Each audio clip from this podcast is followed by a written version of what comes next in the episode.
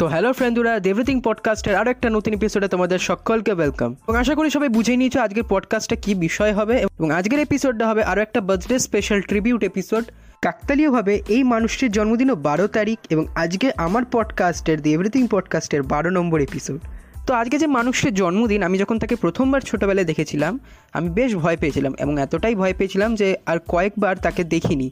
মানে আমি দেখতে চাইতাম না আর কি। কিন্তু পরবর্তীকালে যখন আমি বড় হলাম, যখন বুঝতে শিখলাম পারিপার্শ্বিক বিষয়গুলো, তখন আমি তাকে একবার দেখেছিলাম এবং তারপর থেকে জাস্ট ফ্যান হয়ে গেছিলাম লোকটা। তিনি হলেন আর কেউ নন, আমাদের সকলের প্রিয় আমজাদ খান। স্বাধীনতা পরবর্তী যুগের ভারতীয় সিনেমার ইতিহাসে জয়ন্ত খান কিন্তু একজন খুব বিখ্যাত এবং বড় অভিনেতা। খুব কালজয়ী ক্লাসিক সিনেমার তিনি অংশ ছিলেন, তিনি অভিনয় করে গেছেন এবং এই জয়ন্ত খানেরই সুপুত্র আমজাদ খান।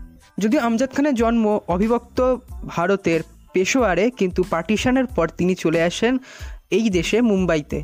মুম্বাইতেই তার স্কুলিং, তার কলেজে পড়াশোনা সব হয়। কলেজে পড়াকালীন তিনি থিয়েটার করতেন। কারণ অবভিয়াসলি তার বাবা একজন খুব বড় নামী অভিনেতা ছিলেন এবং বাবার সাথেই তিনি উনিশশো একান্ন সালের নাজনীন এবং উনিশশো সাতান্ন সালের আব দিল্লি দূর নিয়ে এই দুটো সিনেমায় কাজ করেছিলেন। তো তার পিতা দেখেছিলেন যে তার অভিনয়ের প্রতি একটি ইন্টারেস্ট আছে, সেই কারণে তিনি গ্রুপ থিয়েটারও করতেন কলেজ যে পরকালীন কলেজের থিয়েটার করতেন এবং সেটা তাকে অভিনেতা হয়ে উঠতে আরও সাহায্য করে এবং তার যে অভিনয়ের প্রতি ইন্টারেস্ট সিনেমার প্রতি ইন্টারেস্ট এগুলো আরও বাড়িয়ে তোলে। এবং পরবর্তীকালে তিনি একটা খুব সুবর্ণ সুযোগ পান ভারতবর্ষের একটি কাল্ট সিনেমা মুঘলে আজম, সেই সিনেমার ডিরেক্টর কে আসিফকে তিনি তার সিনেমা লাভ অ্যান্ড গডসে অ্যাসিস্ট করেন। কিন্তু এই অভিশপ্ত সিনেমাটি বন্ধ হয়ে যায়, যার ফলে আমজাদ খানের শিক্ষা কিন্তু বন্ধ হয়ে যায়।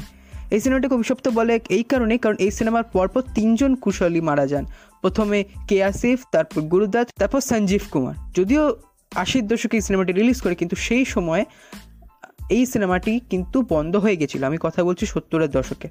এবং উনিশশো তিয়াত্তর সালে একটি হিন্দি সিনেমায় তিনি অভিনয় করেন। কিন্তু এখনও অবধি তাকে কেউ সেভাবে নোটিস করেনি।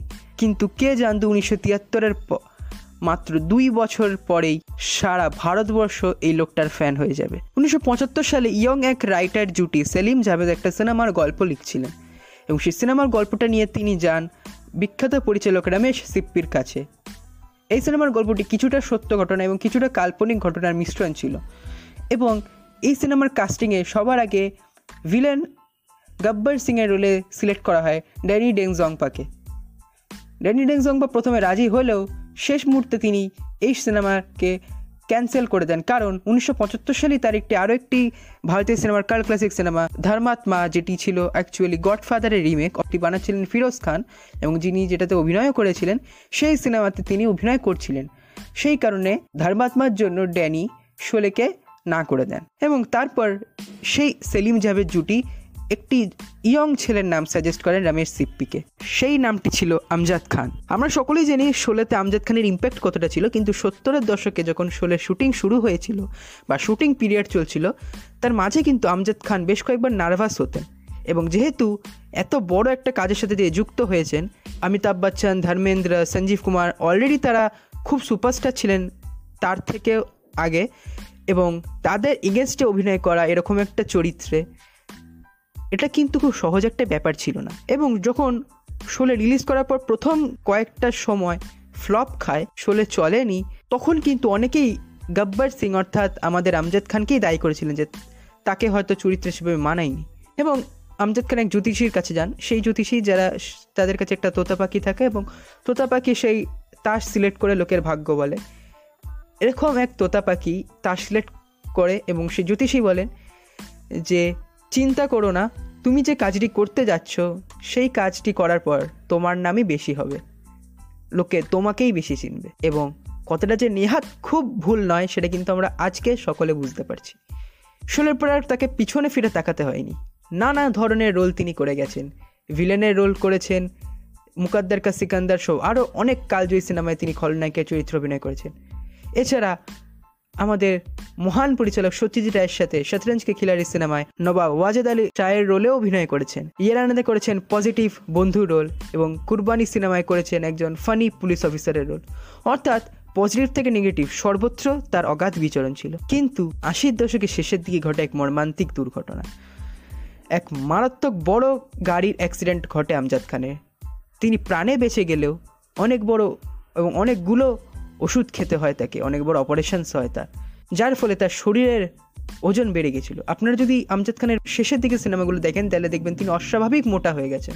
খানিকটা এই কারণেই এবং আরও পারিপার্শ্বিক কারণে মাত্র একান্ন বছর বয়সে আমাদেরকে ছেড়ে এই মহান অভিনেতা চলে যায় নব্বইয়ের দশকেও তার কয়েকটি সিনেমা মুক্তি পায় এবং ভারতবর্ষের পপুলার তিন খান, শাহরুখ খান, সলমান খান এবং আমির খানের মধ্যে তিনি কেবলমাত্র সলমান খানের সাথেই কাজ করেছেন।